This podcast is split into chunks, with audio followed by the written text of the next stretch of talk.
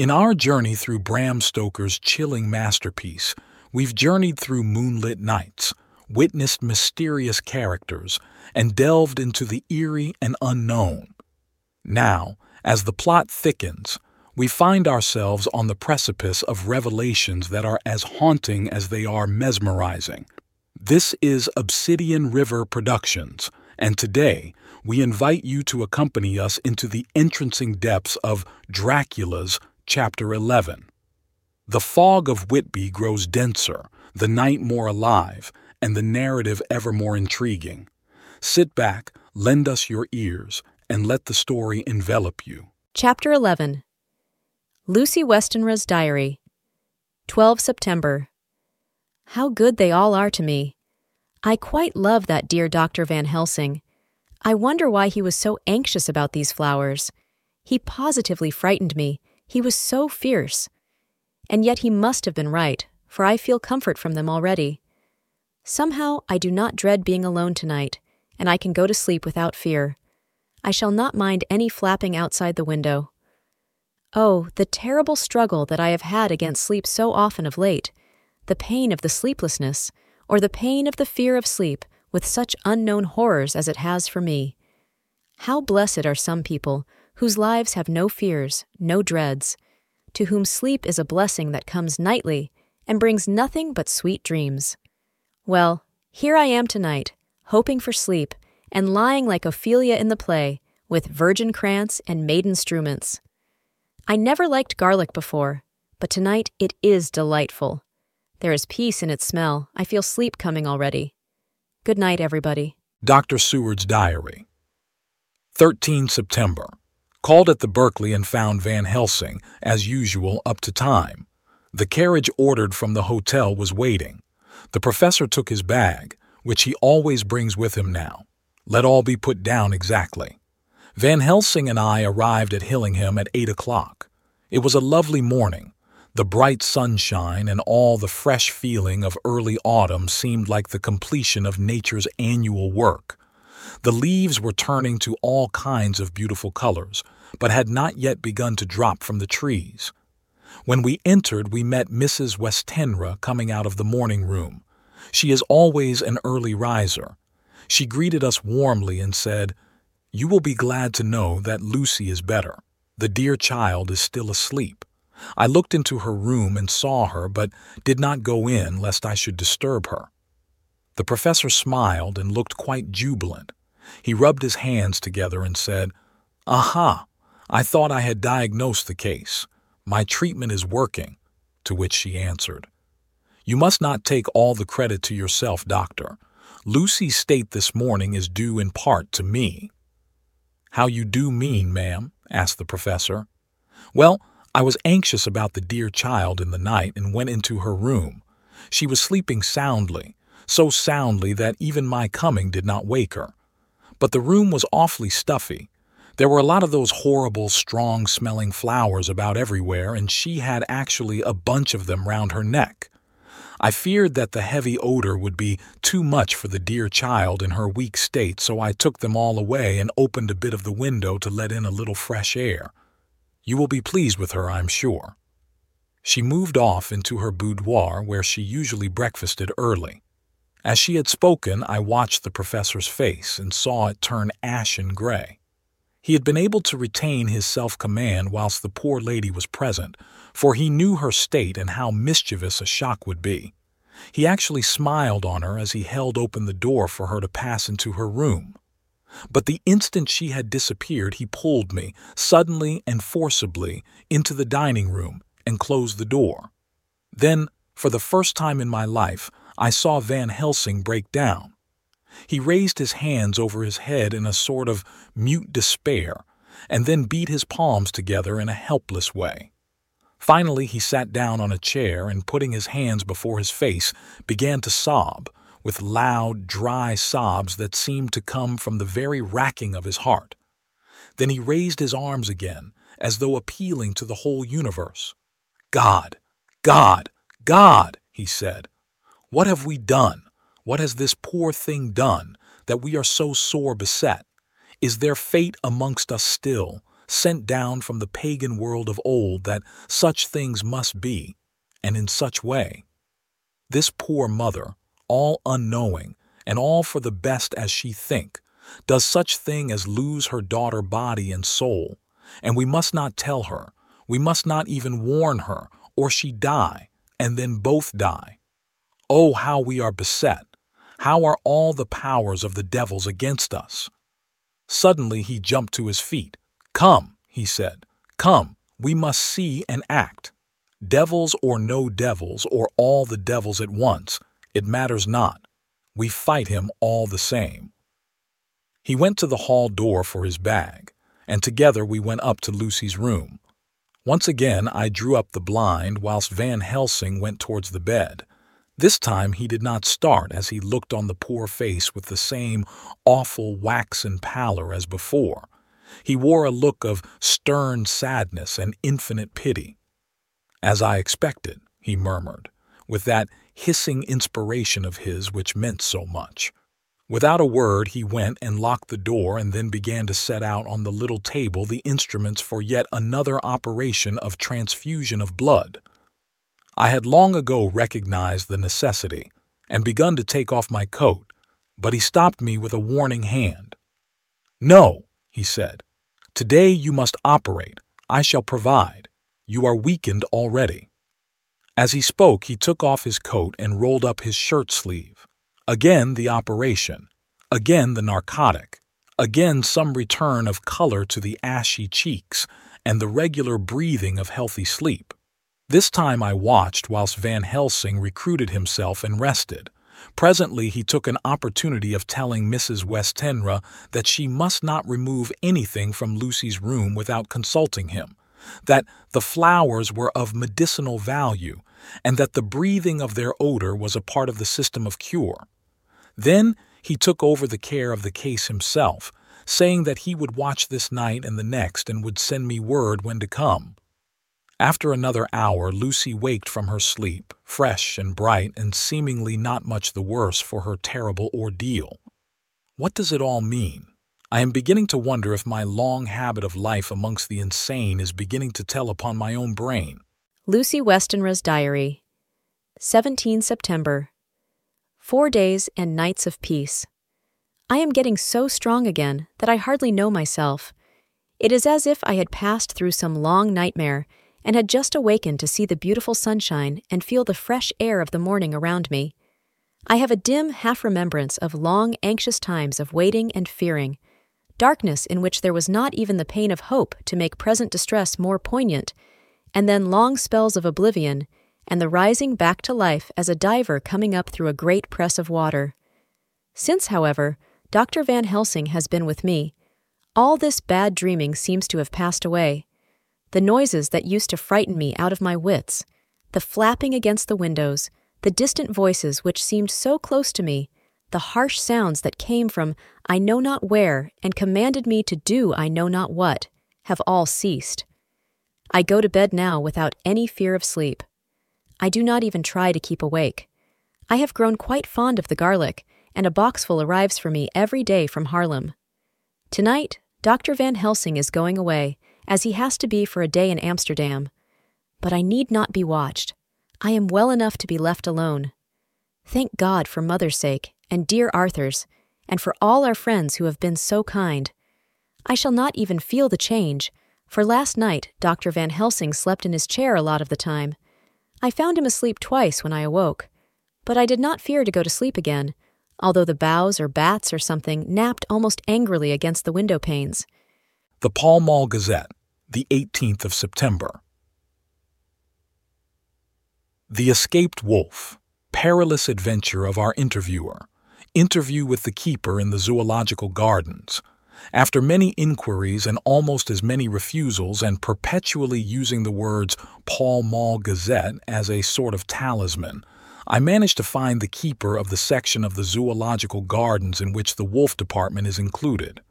Thomas Bilder lives in one of the cottages in the enclosure behind the elephant house and was just sitting down to his tea when I found him.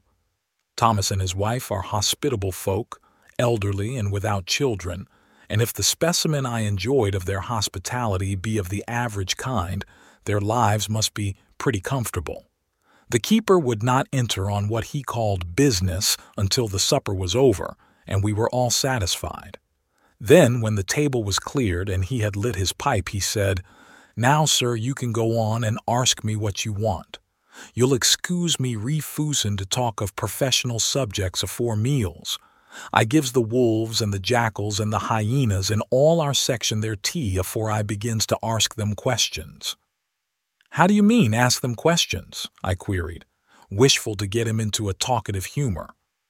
Ittin' of them over the ead with a pole is one way, scratchin' of their hears is another, when gents as is flush wants a bit of a show-off to their gals. I don't so much mind the fust, the ittin' with a pole afore I chucks in their dinner, but I waits till they've had their sherry and coffee, so to speak, afore I tries on with the ear scratchin'. Mind you, he added philosophically, there's a deal of the same nature in us as in them there animiles. Here's you, a comin' and arskin' of me questions about my business, and I that grumpy like that only for your bloomin' arfquid I'd a seen you blowed fust for I'd answer. Not even when you arsk me sarcastic like if I'd like you to arsk the superintendent if you might arsk me questions. Without offense, did I tell you to go to L? You did. And when you said you'd report me for using of obscene language that wasn't me over the ed, but the arfquid made that all right. I weren't a going to fight, so I waited for the food and did with my owl as the wolves and lions and tigers does. But, Lord love your art, now that the old dooman has stuck a chunk of her tea cake in me and rinsed me out with her bloomin' old teapot and I've lit hup, you may scratch my ears for all you're worth and won't get even a growl out of me. Drive along with your questions. I know what you're a comin' at. That ere escaped wolf. Exactly. I want you to give me your view of it. Just tell me how it happened. And when I know the facts, I'll get you to say what you consider was the cause of it and how you think the whole affair will end. All right, Governor. This ere is about the old story. That ere wolf, what we called Bersicker, was one of three gray ones that came from Norway to Jamrach's, which we bought off him four years ago. He was a nice, well-behaved wolf that never gave no trouble to talk of. I'm more surprised at him for wanting to get out nor any other animaly in the place. But there, you can't trust wolves no more nor women. Don't you mind him, sir, broke in Mrs. Tom with a cheery laugh. He's got mind in the animals so long that blessed if he ain't like a old wolf hisself, but there ain't no arm in him. Well, sir, it was about two hours after feedin' yesterday when I first hear my disturbance. I was making up a litter in the monkey house for a young puma which is ill, but when I heard the yelpin' and owlin' I came away straight. There was Bersicker, uh, tearing like a mad thing at the bars as if he wanted to get out. There wasn't much people about that day, and close at hand was only one man, a tall, thin chap with a hook nose and a pointed beard with a few white hairs running through it. He had a hard, cold look and red eyes, and I took a sort of mislike to him, for it seemed as if it was him as they was irritated at. He had white kid gloves on his hands, and he pointed out the animales to me and says, Keeper, these wolves seem upset at something. Maybe it's you, says I, for I did not like the airs as he give hisself. He didn't get angry as I hoped he would, but he smiled a kind of insolent smile with a mouthful of white, sharp teeth. Oh no, they wouldn't like me, he says. Oh yes, they would, says I, a imitatin' of him. They always likes a bone or two to clean their teeth on about tea time, which use a bagful. Well, it was a odd thing, but when the animales see us a talkin', they lay down. And when I went over to Bersicker, he let me stroke his ears same as ever. That there man kem over and blessed, but if he didn't put in his hand and stroke the old wolf's ears too. Take care, says I. Bersicker is quick. Never mind, he says. I'm used to 'em.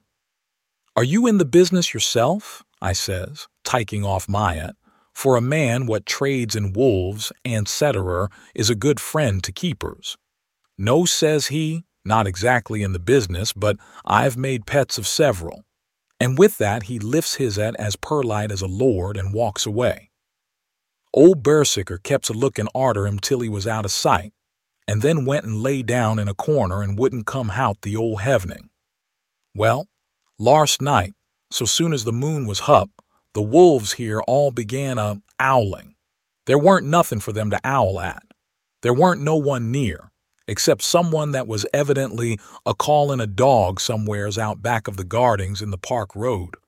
Once or twice I went out to see that all was right, and it was, and then the owling stopped.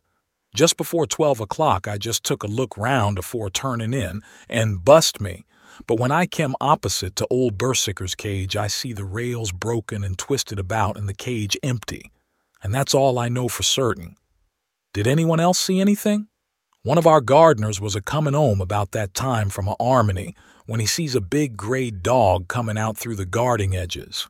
At least, so he says, but I don't give much for it myself. For if he did never said a word about it to his missus when he got home, and it was only after the escape of the wolf was made known, and we had been up all night a huntin' of the park for Bersicker, that he remembered seeing anything. My own belief was that the armony had got into his head. Now, Mr. Bilder, can you account in any way for the escape of the wolf? Well, sir, he said with a suspicious sort of modesty, I think I can, but I don't know as how you'd be satisfied with the theory. Certainly I shall. If a man like you, who knows the animals from experience, can't hazard a good guess at any rate, who is even to try? Well then, sir, I accounts for it this way. It seems to me that Herr Wolf escaped, simply because he wanted to get out. From the hearty way that both Thomas and his wife laughed at the joke, I could see that it had done service before, and that the whole explanation was simply an elaborate sell. I couldn't cope in badinage with the worthy Thomas, but I thought I knew a surer way to his heart, so I said, Now, Mr. Bilder, we'll consider that first half sovereign worked off, and this brother of his is waiting to be claimed when you've told me what you think will happen. Right yar, sir, he said briskly. You'll excuse me, I know, for a chaffin' of you, but the old woman here winked at me, which was as much as telling me to go on. Well, I never, said the old lady. My opinion is this, that Herr Wolf is a idin of somewheres. The gardener Watt didn't remember said he was a gallopin' northward faster than a horse could go. But I don't believe him, for, you see, sir, wolves don't gallop no more nor dogs does, they not bein' built that way. Wolves is fine things in a storybook, and I say when they gets in packs and does be chivvyin' something that's more afeard than they is, they can make a devil of a noise and chop it up, whatever it is. But, Lor bless you, in real life a wolf is only a low creature, not half so clever or bold as a good dog and not half a quarter so much fightin' him. This one ain't been used to fightin' or even to providin' for hisself, and more like he's somewhere round the park a idin' and a shiverin' of, and if he thinks at all, wondering where he is to get his breakfast from. Or maybe he's got down some area and is in a coal cellar. My eye, won't some cook get a rum start when she sees his green eyes a shining at her out of the dark? If he can't get food, he's bound to look for it, and mayhap he may chance to light on a butcher's shop in time. If he doesn't, and some nursemaid goes a walkin' orf with a soldier, leavin' of the hinfant in the perambulator, well, then I shouldn't be surprised if the census is one babby the less. That's all. I was handing him the half sovereign when something came bobbing up against the window, and Mr. Bilder's face doubled its natural length with surprise. God bless me, he said, if there ain't old Bersicker come back by hisself. He went to the door and opened it. A most unnecessary proceeding, it seemed to me. I have always thought that a wild animal never looks so well as when some obstacle of pronounced durability is between us. A personal experience has intensified rather than diminished that idea. After all, however, there is nothing like custom, for neither Bilder nor his wife thought any more of the wolf than I should of a dog. The animal itself was as peaceful and well behaved as that father of all picture wolves, Red Riding Hood's quondam friend, whilst moving her confidence in masquerade. The whole scene was an unutterable mixture of comedy and pathos. The wicked wolf that for half a day had paralyzed London and set all the children in the town shivering in their shoes, was there in a sort of penitent mood and was received and petted like a sort of vulpine prodigal son. Old Bilder examined him all over with most tender solicitude, and when he had finished with his penitence, said, There, I knew the poor old chap would get into some kind of trouble. Didn't I say it all along? Here's his head all cut and full of broken glass. He's been a getting over some bloomin' wall or other. It's a shame that people are allowed to top their walls with broken bottles. This here's what comes of it. Come along, Bersicker.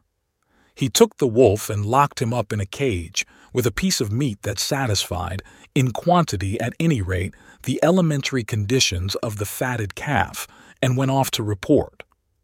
I came off, too, to report the only exclusive information that is given today regarding the strange escapade at the zoo Dr. Seward's Diary. 17 September. I was engaged after dinner in my study posting up my books, which, through press of other work and the many visits to Lucy, had fallen sadly into arrear. Suddenly the door was burst open, and in rushed my patient, with his face distorted with passion. I was thunderstruck, for such a thing as a patient getting of his own accord into the superintendent's study is almost unknown. Without an instant's pause, he made straight at me. He had a dinner knife in his hand, and as I saw he was dangerous, I tried to keep the table between us. He was too quick and too strong for me, however, for before I could get my balance, he had struck at me and cut my left wrist rather severely. Before he could strike again, however, I got in my right and he was sprawling on his back on the floor. My wrist bled freely, and quite a little pool trickled onto the carpet.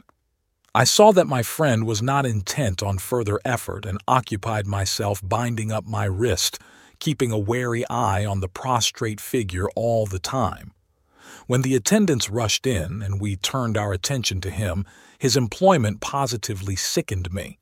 He was lying on his belly on the floor, licking up like a dog, the blood which had fallen from my wounded wrist. He was easily secured and, to my surprise, went with the attendants quite placidly, simply repeating over and over again, The blood is the life. The blood is the life. I cannot afford to lose blood just at present. I have lost too much of late for my physical good, and then the prolonged strain of Lucy's illness and its horrible phases is telling on me. I am overexcited and weary, and I need rest, rest, rest. Happily, Van Helsing has not summoned me, so I need not forego my sleep. Tonight I could not well do without it. Telegram, Van Helsing, Antwerp to Seward, Carfax. Sent to Carfax, Sussex, as no county given, delivered late by 22 hours. 17 September. Do not fail to be at Hillingham tonight. If not watching all the time frequently, visit and see that flowers are as placed. Very important. Do not fail. Shall be with you as soon as possible after arrival. Dr. Seward's Diary, 18 September. Just off for train to London. The arrival of Van Helsing's telegram filled me with dismay. A whole night lost, and I know by bitter experience what may happen in a night. Of course, it is possible that all may be well, but what may have happened? Surely there is some horrible doom hanging over us that every possible accident should thwart us in all we try to do. I shall take this cylinder with me, and then I can complete my entry on Lucy's phonograph. Memorandum left by Lucy Westenra, the 17th of September. Night. I write this and leave it to be seen, so that no one may by any chance get into trouble through me. This is an exact record of what took place tonight. I feel I am dying of weakness and have barely strength to write, but it must be done if I die in the doing. I went to bed as usual, taking care that the flowers were placed as Dr. Van Helsing directed, and soon fell asleep. I was waked by the flapping at the window, which had begun after that sleepwalking on the cliff at Whitby when Mina saved me, and which now I know so well. I was not afraid, but I did wish that Dr. Seward was in the next room, as Dr. Van Helsing said he would be, so that I might have called him. I tried to go to sleep, but could not. Then there came to me the old fear of sleep, and I determined to keep awake. Perversely, sleep would try to come then when I did not want it. So, as I feared to be alone, I opened my door and called out, Is there anybody there? There was no answer. I was afraid to wake Mother, and so closed my door again. Then, outside in the shrubbery, I heard a sort of howl like a dog's, but more fierce and deeper. I went to the window and looked out, but could see nothing, except a big bat, which had evidently been buffeting its wings against the window. So I went back to bed again, but determined not to go to sleep. Presently the door opened, and Mother looked in. Seeing by my moving that I was not asleep, came in and sat by me.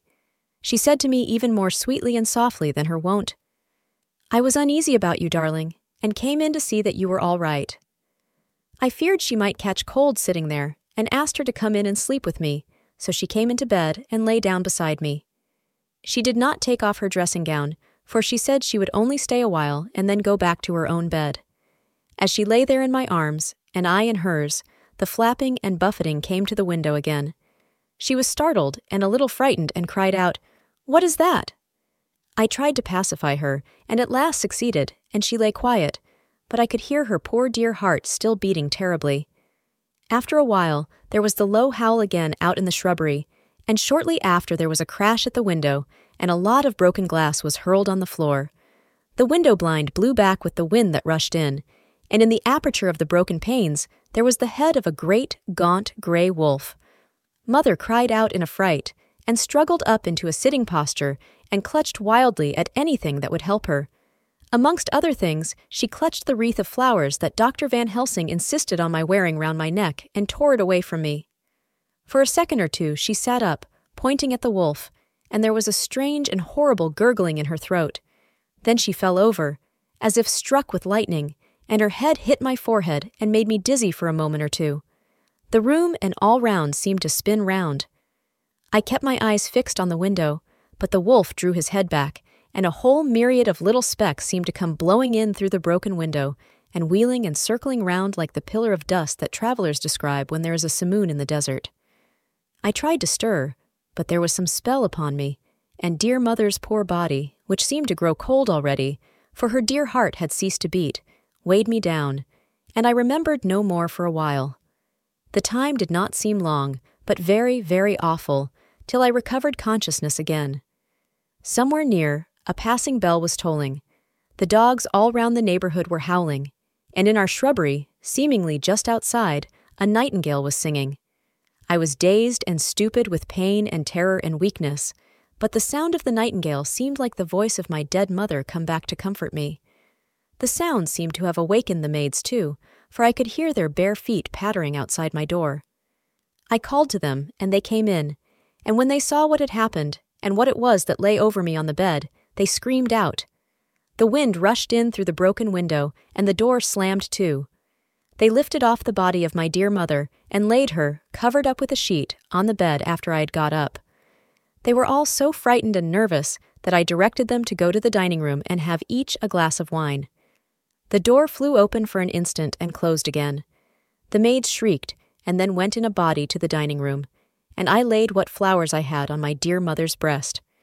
When they were there, I remembered what Dr. Van Helsing had told me, but I didn't like to remove them, and besides, I would have some of the servants to sit up with me now. I was surprised that the maids did not come back. I called them, but got no answer, so I went to the dining room to look for them. My heart sank when I saw what had happened. They all four lay helpless on the floor, breathing heavily. The decanter of sherry was on the table half full, but there was a queer, acrid smell about. I was suspicious and examined the decanter. It smelt of laudanum, and looking on the sideboard, I found that the bottle which Mother's doctor uses for her, oh, did use, was empty. What am I to do? What am I to do? I am back in the room with Mother.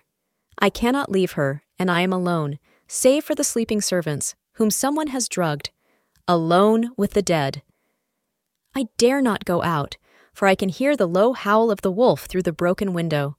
The air seems full of specks, floating and circling in the draught from the window, and the lights burn blue and dim. What am I to do? God shield me from harm this night. I shall hide this paper in my breast, where they shall find it when they come to lay me out.